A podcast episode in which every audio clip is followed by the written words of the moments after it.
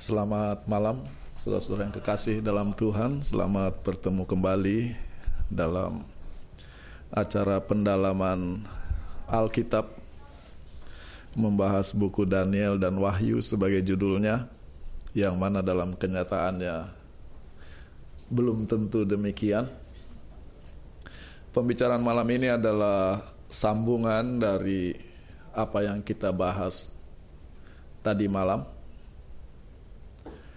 dan saya akan mulai dengan membaca satu ayat dari Injil Matius pasal 24 dan kali ini adalah ayat 14. Sebelum kita baca ayat ini, ada satu hal yang ingin saya sampaikan kepada kita semua. Kalau saudara perhatikan, di Alkitab ada empat Injil.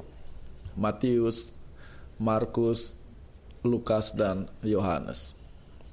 Di dalam tiga Injil yang pertama, selalu ada bagian yang disebut dalam bahasa Inggrisnya apokaliptik, nubuatan Tuhan Yesus tentang akhir zaman. Itu ada di Injil Matius, itu ada di Injil Markus, dan itu ada di Injil Lukas.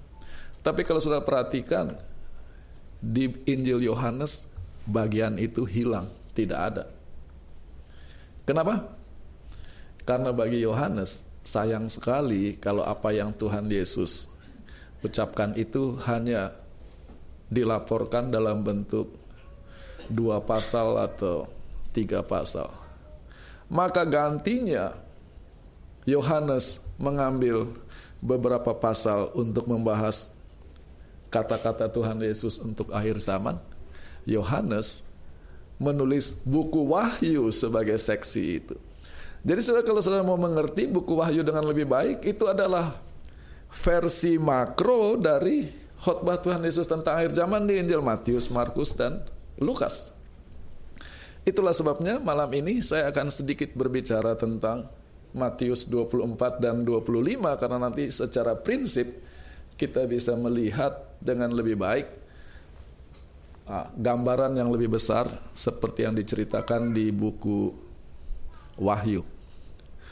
Ayat yang sangat terkenal Injil kerajaan ini akan diberitakan ke seluruh dunia sebagai kesaksian bagi segala bangsa.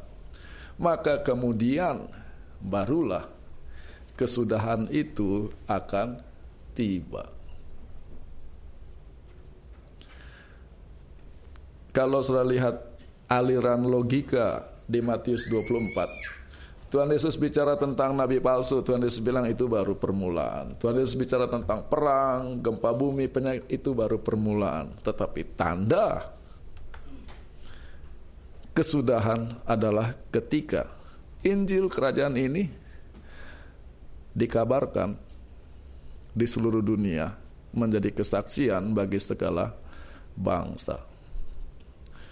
Uh, ayat ini adalah ayat yang bisa disebut kriptik. Kriptik itu multi makna. Bagaimana prosesnya? Apakah cukup kalau kita pakai radio, kita siarkan seluruh dunia bisa dapat gelombang itu? Injil Kerajaan sudah disiarkan ke seluruh dunia. Atau kita harus bikin ceramah di setiap tempat di atas dunia ini baru itu yang disebut Injil diberitakan. Saya tidak akan bahas itu. Saya akan lebih bahas lebih akan membahas ayat ini dalam konteks Matius 24. Pertama,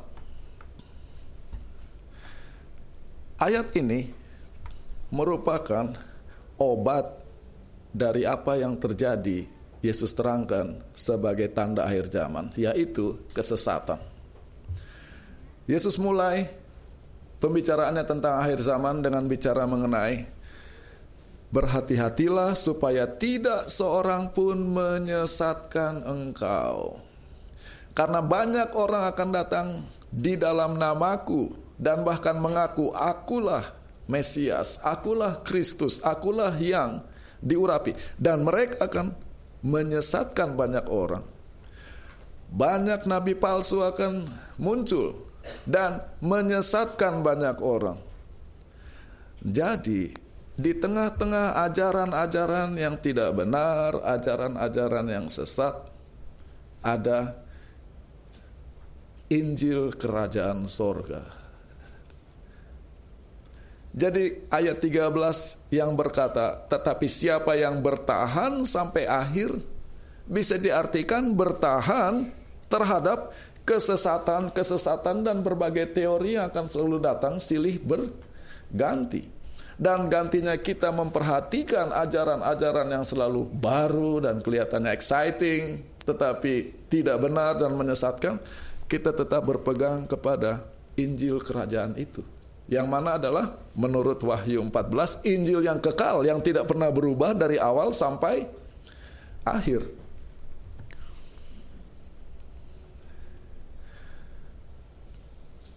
Di pihak lain Tuhan Yesus bicara tentang situasi sosial dan politik dan geografis.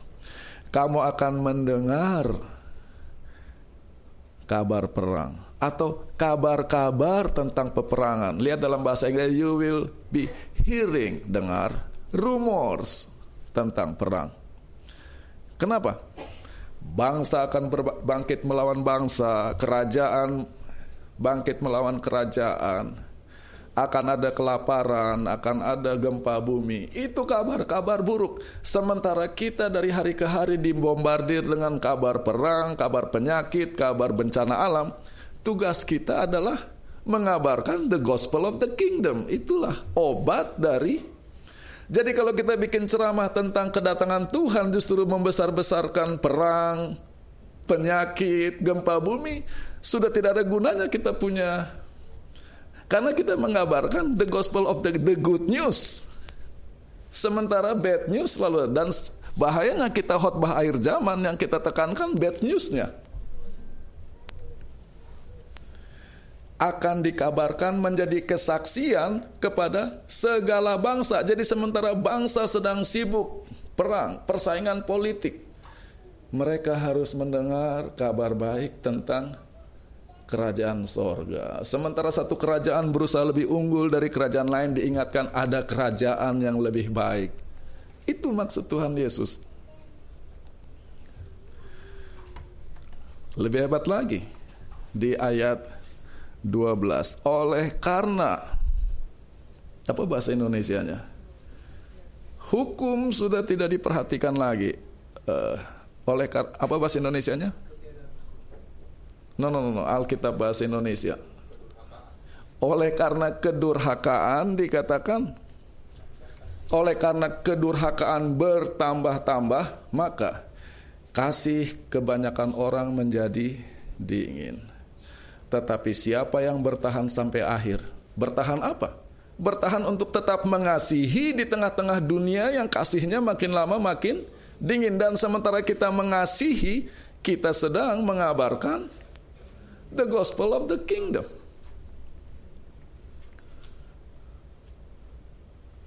Injil kerajaan itu. Saya lupa tadi mau saya bilang, lihat bagaimana Tuhan Yesus sangat cerdas dalam memilih kata-kata. Di sini hearing, mendengar, di sini rumor, lebih lemah lagi, di sini keruso, dikabarkan, diberitakan. Jadi berita tentang kabar baik kerajaan sorga harus lebih keras daripada berita-berita di CNN, di Fox News, di mana saja tentang perang. Tidak perlu kita besar-besarkan itu.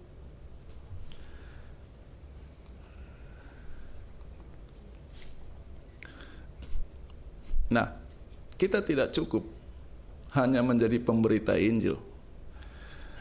Kita harus jadi Injil. Lihat ini. Di Matius 25 Tuhan Yesus berkata, Ketika aku lapar, kamu memberi aku makan. Ketika aku haus, kamu memberi aku minum. Ketika aku orang asing, kamu mengundang aku. Ketika aku bertelanjang, kamu memakaikan aku pakaian. Ketika aku sakit, kamu melawat aku. Ketika aku di penjara. Apa yang terjadi Matius 25 dalam konteks perang? Di dalam peperangan akan terjadi kelaparan, kekurangan air, orang kehilangan tempat tinggal, orang tidak punya pakaian, orang sakit, ada yang dipenjarakan. Jadi sementara kabar buruk di dunia ini sedang bertambah-tambah, kita menjadi kabar baik bagi orang-orang yang sedang menderita itu. Jadi to preach the gospel is one thing, to become a gospel is another thing.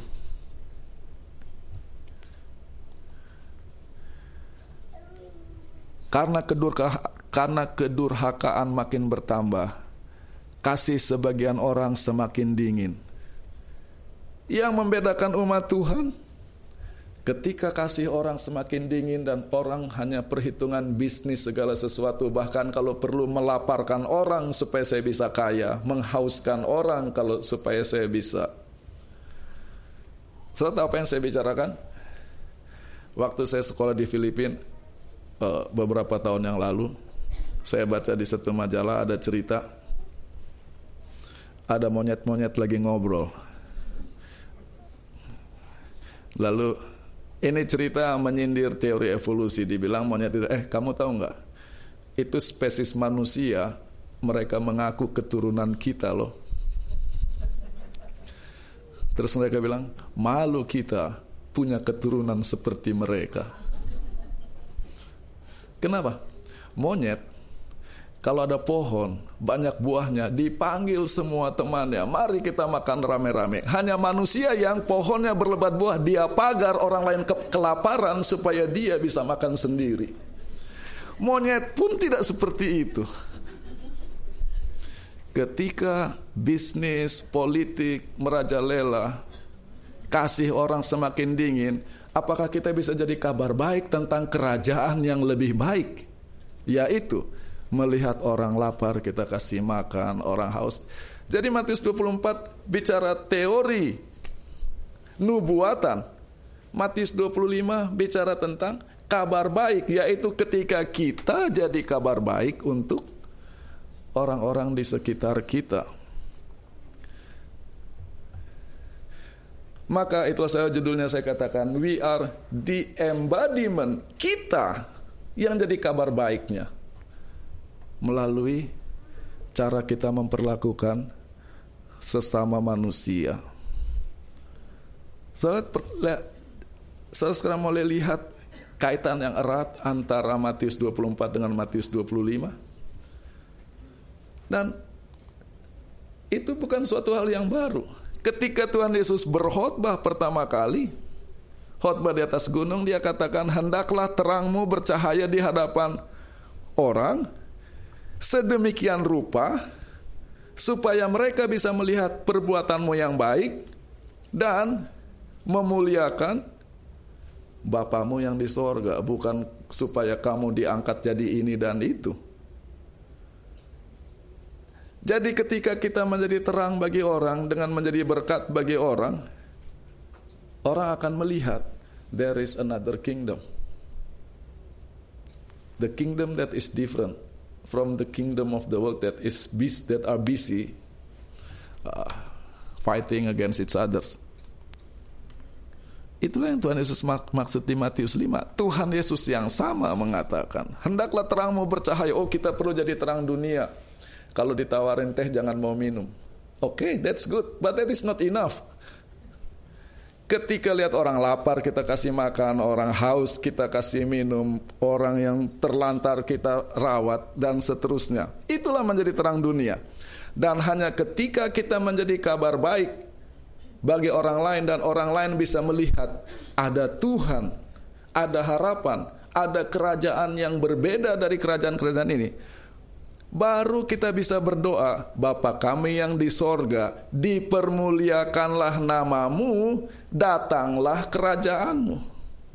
Karena kehidupan kita bisa membuat orang-orang merindukan datangnya kerajaan sorga. Tapi kalau kelakuan kita aneh-aneh, saya mendingan gak usah masuk sorga kalau sama dia.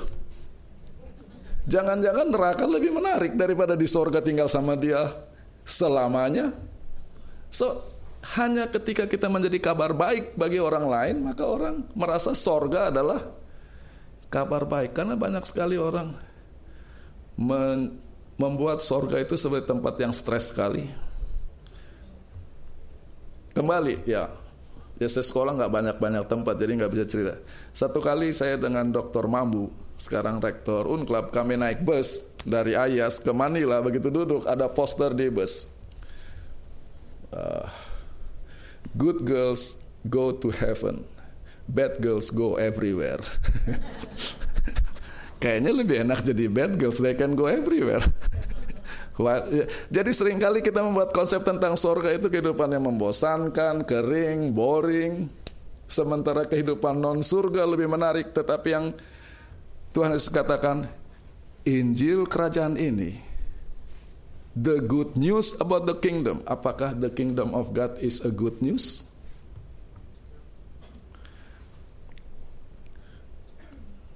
Good news itu bahasa in, um, uh, Inggris uh, kontemporer. Bahasa Inggris tuanya tahun 1600 uh, dan good spell. Spell kan dari situlah kata gospel, good spell. Itu adalah terjemahan dari bahasa Greka eu angelio. Dari itu kata Injil, dari eu angelizo, evangelis. Nah, untuk mengabar, jadi tugas seorang evangelis nomor satu adalah mengabarkan kabar baik.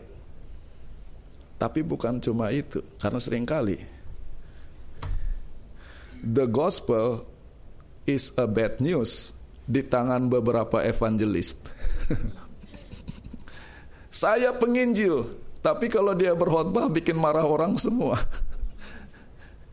Kenapa? Karena dia cuma mengajarkan the gospel. Dia lupa gospel supposed to be a good news. Dan itu yang Matius 24 katakan the good news of the kingdom. Jadi kalau kita sudah mengabar Injil ke mana-mana, sekarang kita tanya, apakah pekabaran kita kabar baik atau kabar buruk tentang the kingdom? Dan ini masalah semua agama. Sering cara kita menggambarkan sorga, begitu parah sampai kalau saya bunuh orang pun saya bisa masuk sorga karena itu. Bayangkan. That is gospel but not good news. Kalaupun saya hancurkan kampung orang pun saya bisa masuk sorga karena itu. That is bad news about the kingdom, not good news. Tetapi lebih lagi, we are to be the good news about that kingdom. Ketika orang melihat hidup kita, cara kita memperlakukan sesama manusia, kita mencerminkan suatu kehidupan yang lebih baik, bukan model kerajaan-kerajaan di dunia ini, tetapi kerajaan yang akan datang. That is the gospel. Jadi tadi saya tanya, jadi kalau siaran radio sudah ke seluruh dunia, Tuhan sudah datang, pertanyaannya jauh lebih dalam lagi. Apakah umat Tuhan sudah menjadi kabar baik tentang kerajaan Tuhan bagi orang-orang di sekitarnya? That is prophecy. Bahwa hidup kita merupakan kegenapan nubuatan. Karena banyak orang, termasuk saya, I am an evangelist. Tapi kalau saya datang, ribut orang justru. I'm not a good news for people. Apakah saya adalah kabar baik bagi orang? Itu penjelasan sedikit tentang Matius 24. Sekarang kita lihat uh, implementasinya. Kembali ke cerita tadi malam. Saya senang cerita ini. Cerita Nabi Elisa dengan perempuan Sunam.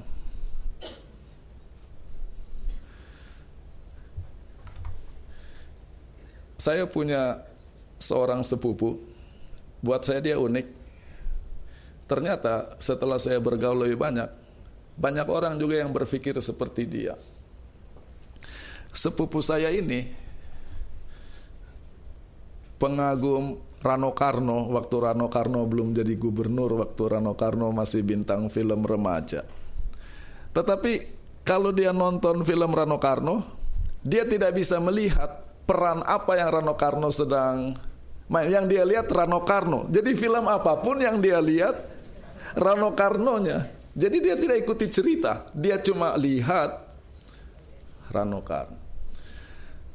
Seringkali Padahal Rano Karno main berbagai film kan dia mau mewujudkan ada cerita. Dia tidak berencana orang lihat dia, orang dia rindu orang melihat cerita yang mau disampaikan kan. Oke, tapi itu urusan dia lah. Tapi sering kali dalam baca Alkitab kita juga tidak mengikuti cerita yang mau diceritakan karena kita terlalu kagum dengan tokohnya sampai kita kehilangan poin yang mau disampaikan oleh cerita itu. Maka sekarang dengan segala hormat kepada saudara-saudara mungkin ada hubungan saudara dengan Elisa dengan perempuan Sunem. Nanti saya khotbah saudara tersinggung. Saya minta maaf terlebih dahulu. Kita mau baca ceritanya bagaimana. Di 2 Raja-Raja 4 ayat 8 sampai 37 diceritakan bahwa Nabi Elisa sering kali lewat suatu desa yang namanya Sunem.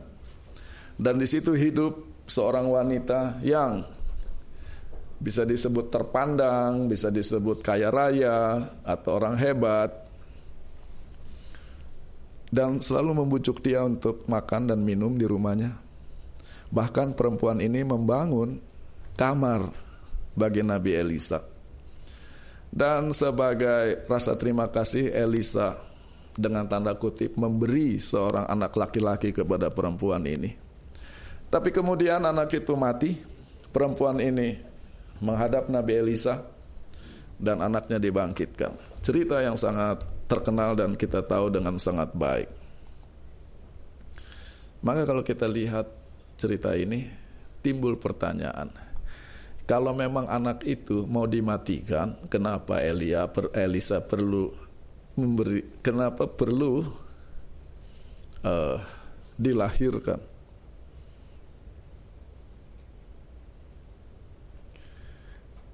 Terutama pertanyaan ini jadi penting karena perempuan itu mati-matian tidak mau. Ketika Elisa coba bilang, nanti jangan bohong, jangan, tidak, tidak, terima kasih, tidak.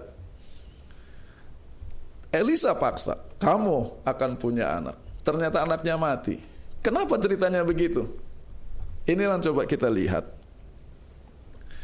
Ini bisa cerita tentang iman bahwa perempuan itu ketika dijanjikan dia bisa punya anak itu terlalu tidak mungkin sampai dia meng mengatakan tidak. Ini juga cerita tentang nubuatan itu yang kita bahas tadi malam.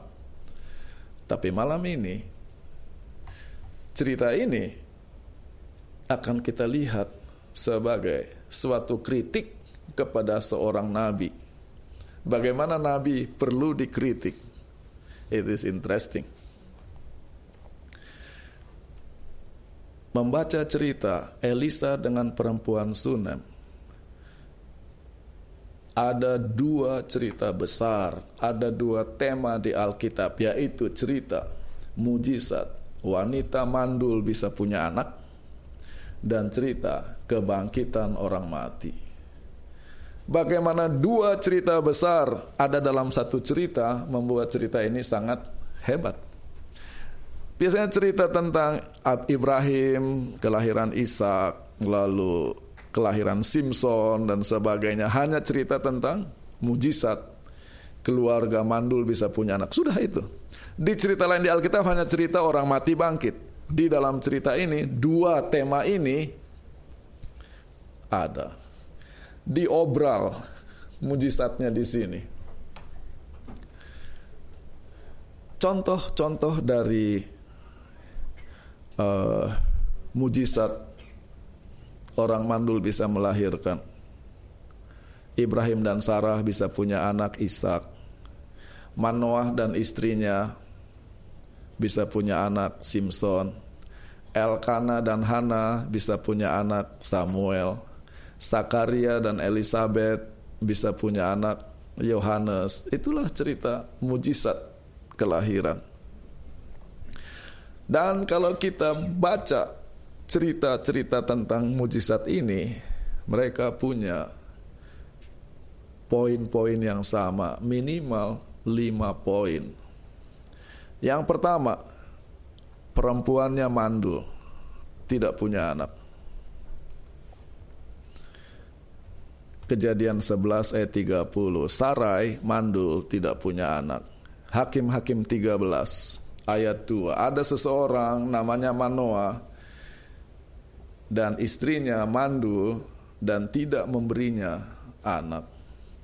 1 Samuel 1 ayat 2 Elkana mempunyai dua orang istri Tapi Hana tidak punya anak Lukas 1 ayat 7 Tapi mereka tidak punya anak Karena Elizabeth mandul Sebetulnya ada banyak cerita lain di Alkitab tentang mandul. Contohnya Ribkah juga sempat mandul didoakan Ishak jadi punya anak. Rahel juga mandul sempat.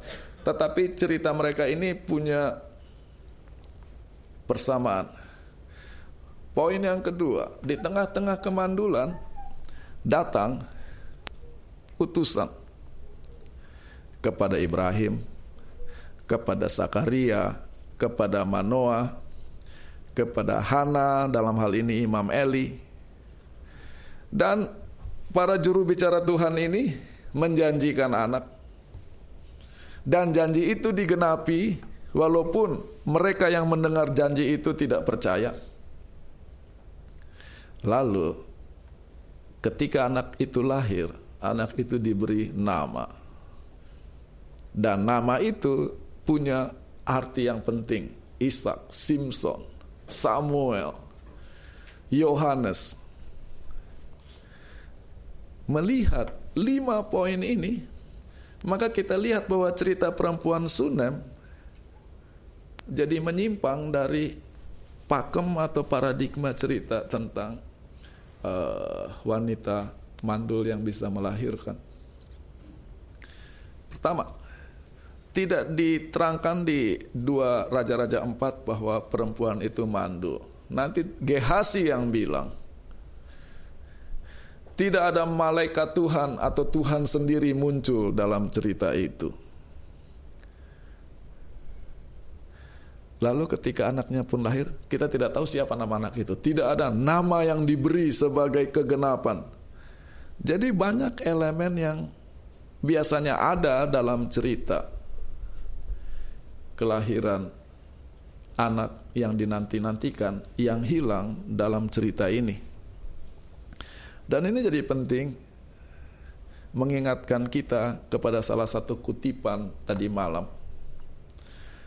Sebagai pendidik tidak ada bagian dari Alkitab yang yang lebih berharga daripada biografi-biografi di Alkitab. Hanya ketika kita akrab dengan cerita-cerita Alkitab, kita akan sensitif kepada pattern di Alkitab. Jadi ketika ada satu cerita menyimpang, kita bisa lihat poin apa ini, kenapa menyimpang. Dan itu fungsi yang sangat penting, kita harus sensitif dengan Alkitab supaya bisa baca buku Daniel dan Wahyu. Contoh sederhana, kita baca di Daniel 1 Nebukadnezar memilih orang-orang muda yang perawakannya elok, tidak bercacat dan ini. Kalau sudah sensitif, itu adalah syarat imam di buku imamat. Jadi sementara orang-orang seperti ini harusnya menjadi pelayan Tuhan dijadikan pelayan Babylon oleh Nebukadnezar. Jadi melayani Tuhan ya itu sudah cerita lain. Tapi ini yang saya maksud kita perlu sensitif dengan cerita-cerita di Alkitab untuk lebih siap menghargai uniknya cerita-cerita di Alkitab. Inilah ceritanya. Saya ulangi cerita tadi malam, tapi dengan poin yang berbeda. Tibalah satu hari ketika Elisa melalui Sunem, di sana tinggal seorang wanita yang hebat dan dia membujuk supaya makan. Maka demikianlah setiap kali Elisa lewat, dia akan mampir di sana untuk makan. Dan perempuan itu berkata kepada suaminya, "Lihat, saya lihat orang ini adalah abdi Allah yang sering lewat-lewat tempat kita. Mohon, marilah kita bangun satu ruangan kecil. Dan biarlah kita sediakan tempat tidur, uh, meja, kursi, dan lampu. Supaya kalau dia lewat tempat kita atau datang ke tempat kita dia bisa menginap di sana. Ayat 10 sekarang ayat 12 So perhatikan cara cerita ini dibangun. Lupakan dulu Elisa, lupakan siapa. Cer lihat bagaimana cerita ini dibangun. Maka Elisa berbicara kepada Gehasi, hambanya. Panggillah perempuan Sunem itu.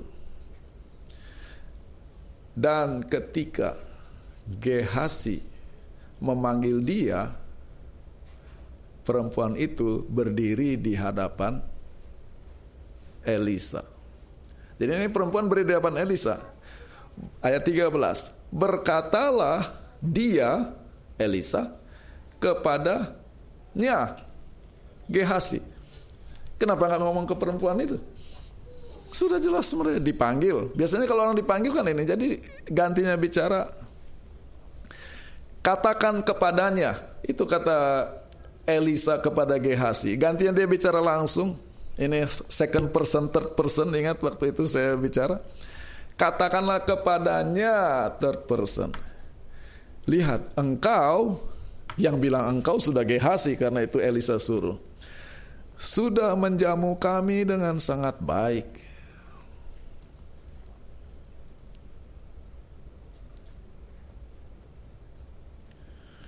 Saya lihat keanehan dalam cerita ini. Elisa di ayat 12 mengatakan Elisa berkata kepada Gehasi panggil perempuan Sunem itu. Elisa sudah sering makan di rumahnya, Elisa sudah sering menginap di rumahnya, Elisa tidak tahu nama ibu itu. Keterlaluan nggak? Gimana kalau saya sudah jadi pendeta dua tahun di satu tempat, sudah sering makan di rumah saya tidak tahu nama bapak siapa? Kalau pendeta begitu saja anggota tersebut, ini nabi loh yang begitu. Panggil perempuan Sunem itu, gantinya menyebut perempuan itu dengan nama, dia tidak tahu nama ibu itu padahal sudah makan, minum, tinggal di situ berulang kali. Bahkan Elisa tidak pernah bicara secara langsung kepada ibu, bahkan sudah dijamu, sudah dilayani. Nabi macam apakah? Oh, nanti ada yang tersinggung, saudara-saudara. Saya mulai lihat dinamika dalam cerita ini. Ada di Alkitab, bukan saya buat-buat, atau karena saudara kurang baca Alkitab, jadi ketika saya baca Alkitab kelihatannya aneh.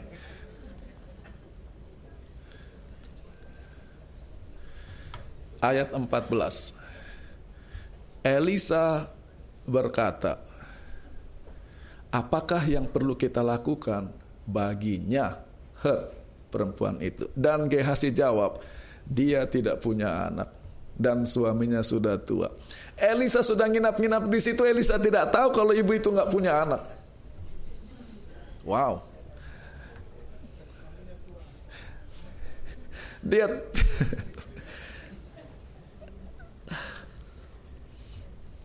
menarik. Elisa's lack of interest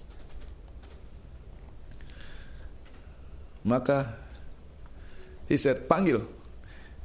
Maka ketika dia panggil, she stood in the doorway. Berdiri di pintu. Dan Elisa berkali ini Elisa bicara langsung kepadanya. Pada waktu ini, tahun depan, kamu sudah akan gendong anak. Itu seperti cerita Sarah ada di sini nggak? Oke. Okay tidak ada.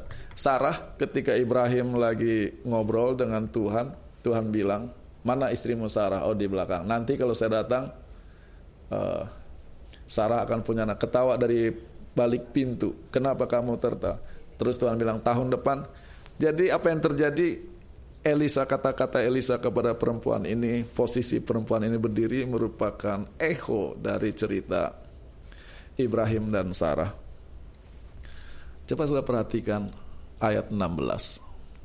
Maka berkatalah Elisa, pada saat seperti ini, tahun depan, kamu akan mempunyai anak.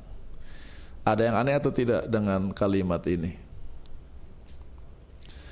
kita bandingkan dengan cerita kelahiran Elisa, uh, sorry Samuel.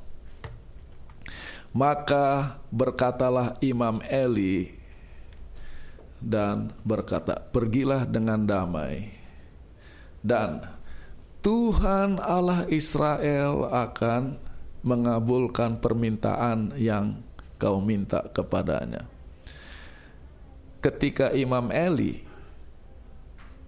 menyampaikan kata-kata itu karena Eli adalah manusia, dia membawa nama Tuhan. Tuhan akan mengabulkan. Kalau Sakaria malaikat yang berkata. Kalau kalau Ibrahim Tuhan sendiri yang berkata. Elisa ketika dia menjanjikan ini, dia tidak bawa-bawa nama Tuhan. Dia cuma bilang tahun depan kamu akan punya anak. Dia tidak bilang tahun depan Tuhan akan memberi engkau anak.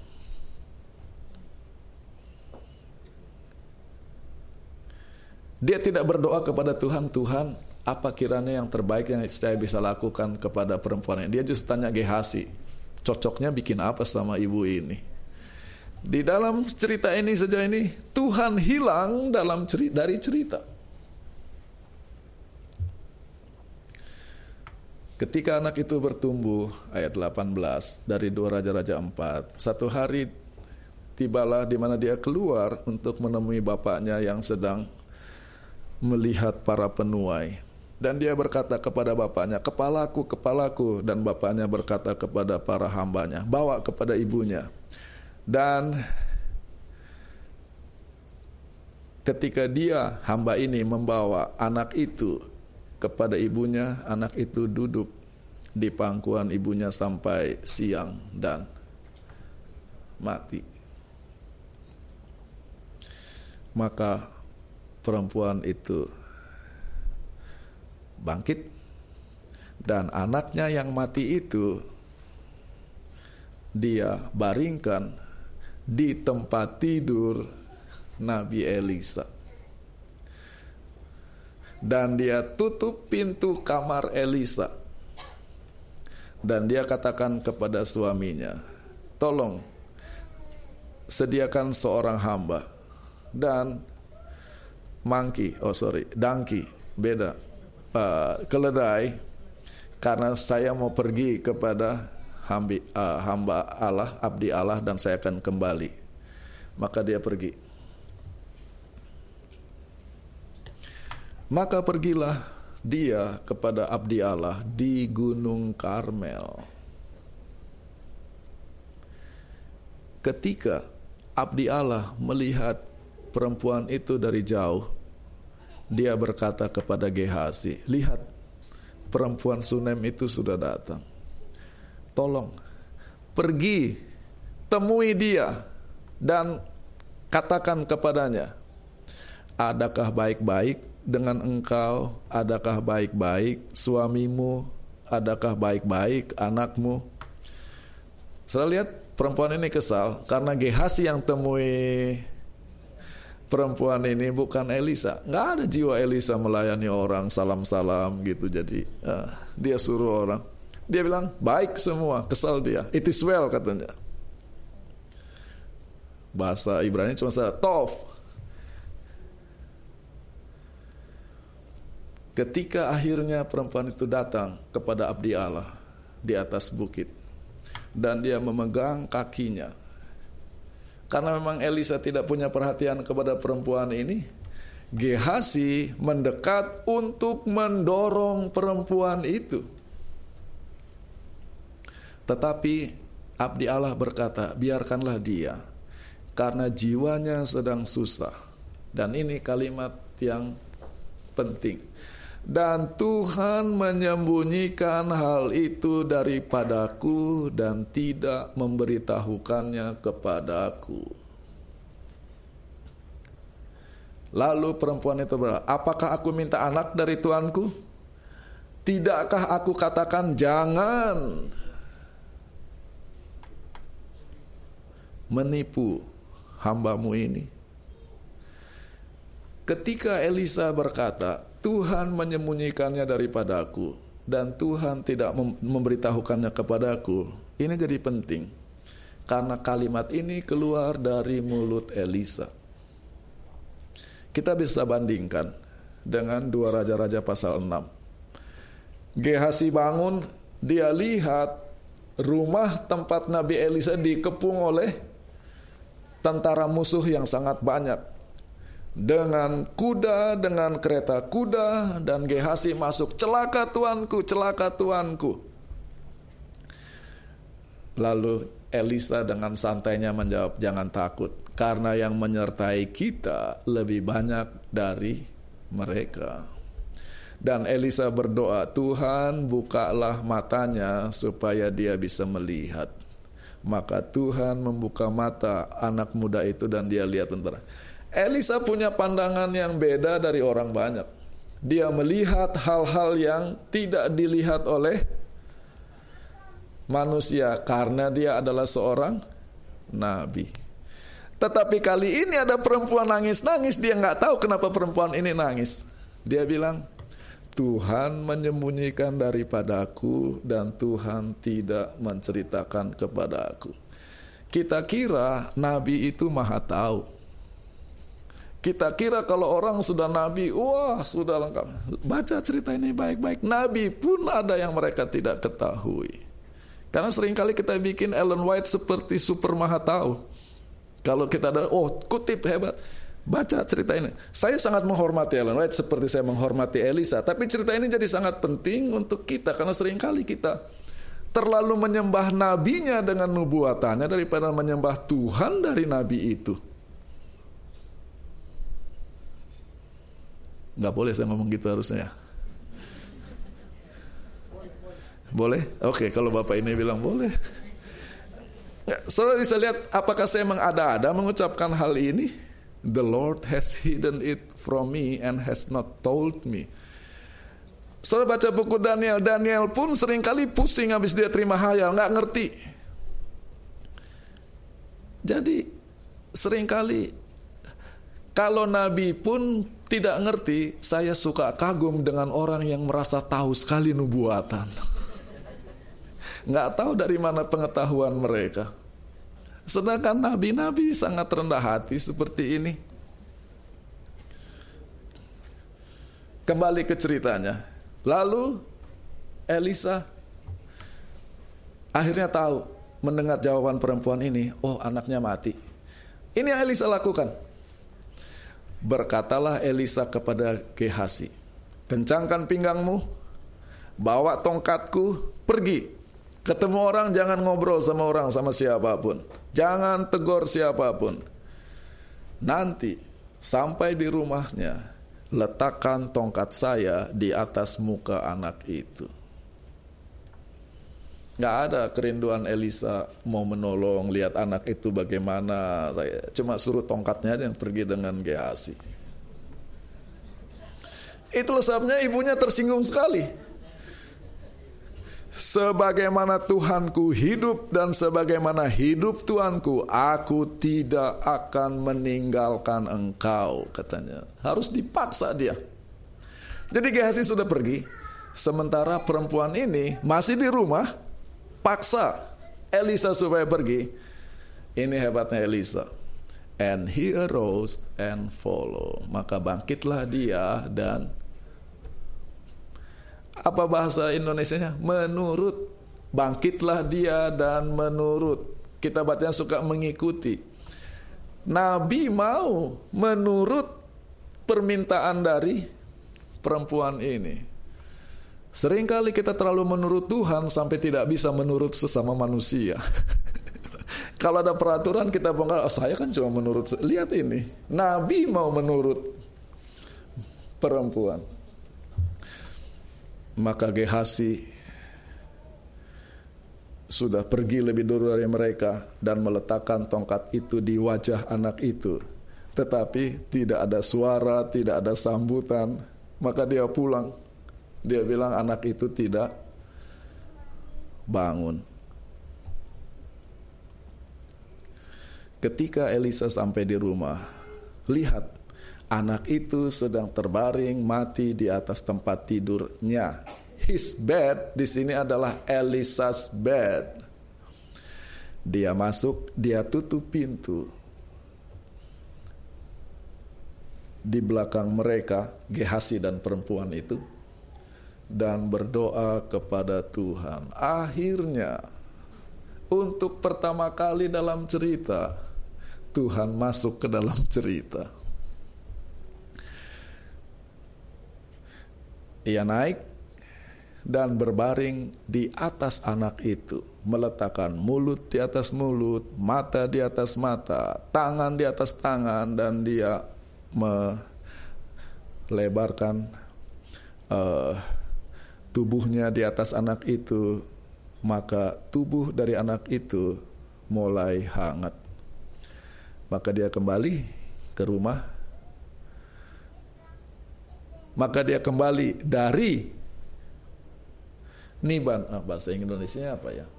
Uh, tiarap di atas anak itu, jalan tarik nafas, habis itu kembali lagi, setengah mati sekali Elisa membangkitkan anak ini. Kenapa dikatakan Elisa berdoa? Kematian anak itu mengingatkan Elisa bahwa mujizat kelahiran anak itu adalah pemberian Tuhan, bukan kenabian dia. Tadi dia bilang, tahun depan sudah ribut seolah karena saya nabi saya bisa bikin mujizat. Dia tidak bilang tahun depan Tuhan akan sekarang. Tadi pertanyaan kenapa anak itu mati? Supaya nabi yang menjanjikan ingat kepada Tuhan. Akhirnya Elisa menyadari sumber kuasa yang dimilikinya selama ini. Dalam belajar nubuatan, jangan sampai kita rasa terlalu jago sampai lupa Tuhan dari nubuatan itu.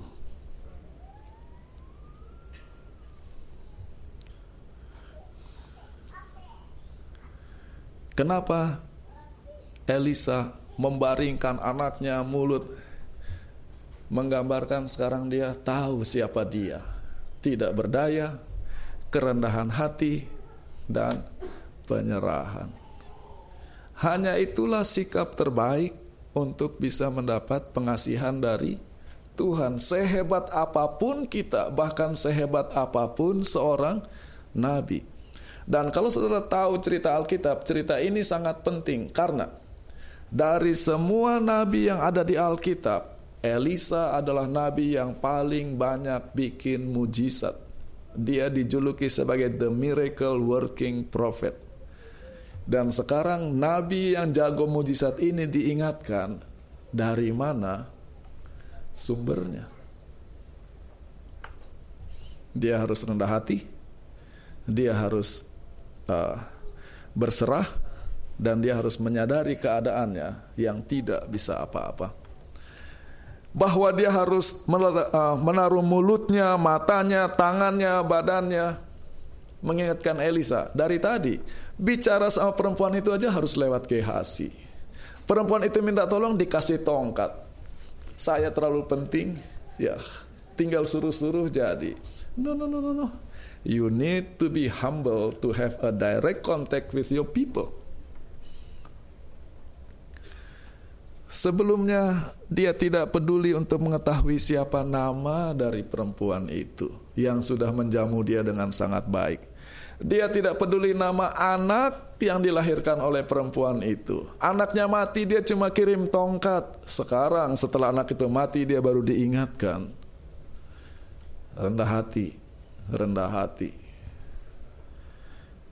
Dari semua kelompok aliran Kristen, siapa yang paling jago nubuatan? Kita harus bukan hanya rendah hati, direct contact. Ketika aku lapar, kamu memberi aku minum. Ah sorry. Makan ketika aku haus kamu minum. Dan saya cuma mau ngetes saudara dengerin atau enggak. Direct contact. Jangan sampai kita cuma terlalu jago teori tetapi pelit. Ada istilah kan?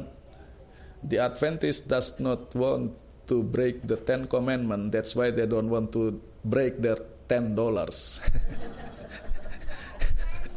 Jadi kalau kita punya penghasilan berapa persen milik Tuhan? Really? Saudara sudah ditatar dengan sangat baik. 100% punya Tuhan 10 dikasih ke Tuhan Yang 90 itu pun Tuhan punya Hanya disuruh untuk pakai Itu aja udah salah doktrinnya Tapi itu sudah perlu penataran yang lain lagi jadi yang 90% itu pun kita harus gunakan dengan penuh doa, kerendahan hati dan kehati-hatian. Karena sering kali mentang-mentang sudah saya kasih perpuluhan yang ini bebas milik saya. Tidak, penata layanan artinya kita cuma dipinjamkan berapa banyak? Semuanya.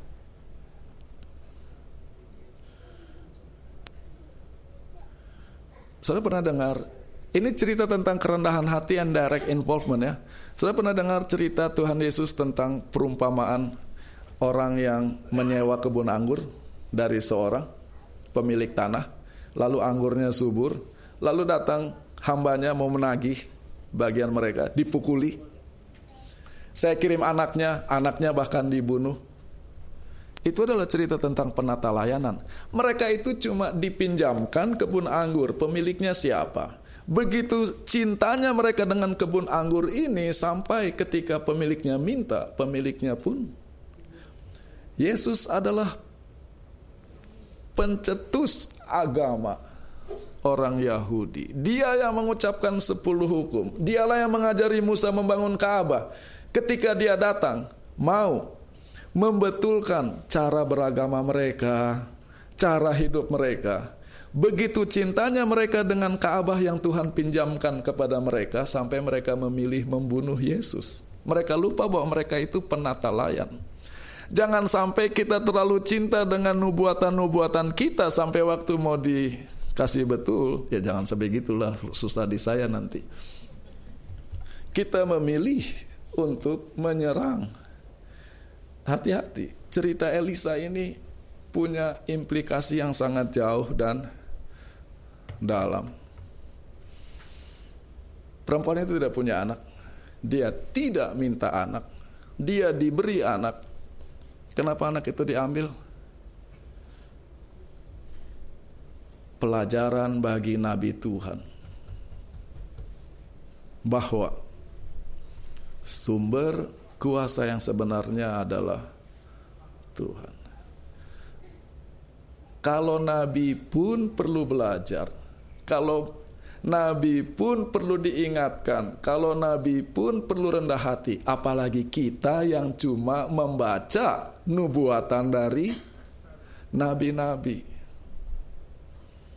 Ini paradigma dalam belajar nubuatan. Kalau saudara baca cerita ini, hebat sekali Alkitab itu. Sampai Nabi Elisa yang terhormat pun bisa mereka ceritakan bahwa dia punya kekurangan. Poinnya apa? Yang kita sembah hanya Tuhan, yang tidak bisa berubah hanya Tuhan, sumber kuasa hanya Tuhan. Karena sering kali kita lupa, kita terlalu cinta gereja sampai kita menyembah gereja daripada menyembah Tuhan. Kita cinta doktrin tertentu sampai kita sembah doktrin itu lebih daripada Tuhan yang mengajarkan doktrin itu kepada kita. Mari kita berdoa.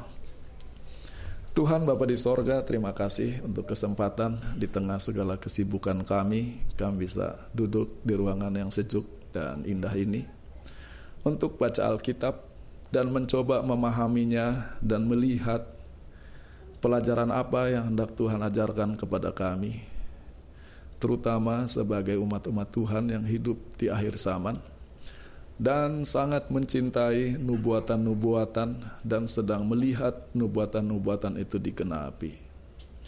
Sebagaimana Nabi Elisa, ajarlah kami untuk tidak pernah lupa sumber dari semua ini.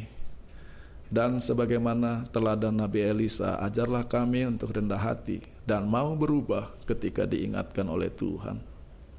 Sekarang kami akan pulang, kiranya Tuhan mengutus malaikatmu untuk mengantar masing-masing kami ke rumah agar bisa tiba dengan selamat. Berilah kepada kami istirahat yang nyenyak sepanjang malam ini. Dan kiranya dengan kebaikan Tuhan, Engkau mengizinkan kami untuk berkumpul kembali di tempat ini besok malam. Sementara kami berkumpul menikmati firman Tuhan yang indah pada malam ini, ada saudara-saudara kami, ada keluarga yang sedang berduka kehilangan kekasih mereka. Dia sempat menikmati mujizat tetapi sekarang dia telah meninggalkan kami. Semua ini hanya mengingat bahwa mujizat-mujizat yang kami alami hanya merupakan introduction untuk kerajaan sorga. Bahwa hidup kekal bukan sekarang, tetapi nanti di sorga ketika Tuhan datang. Di dalam nama Tuhan Yesus kami berdoa. Amin. Terima kasih.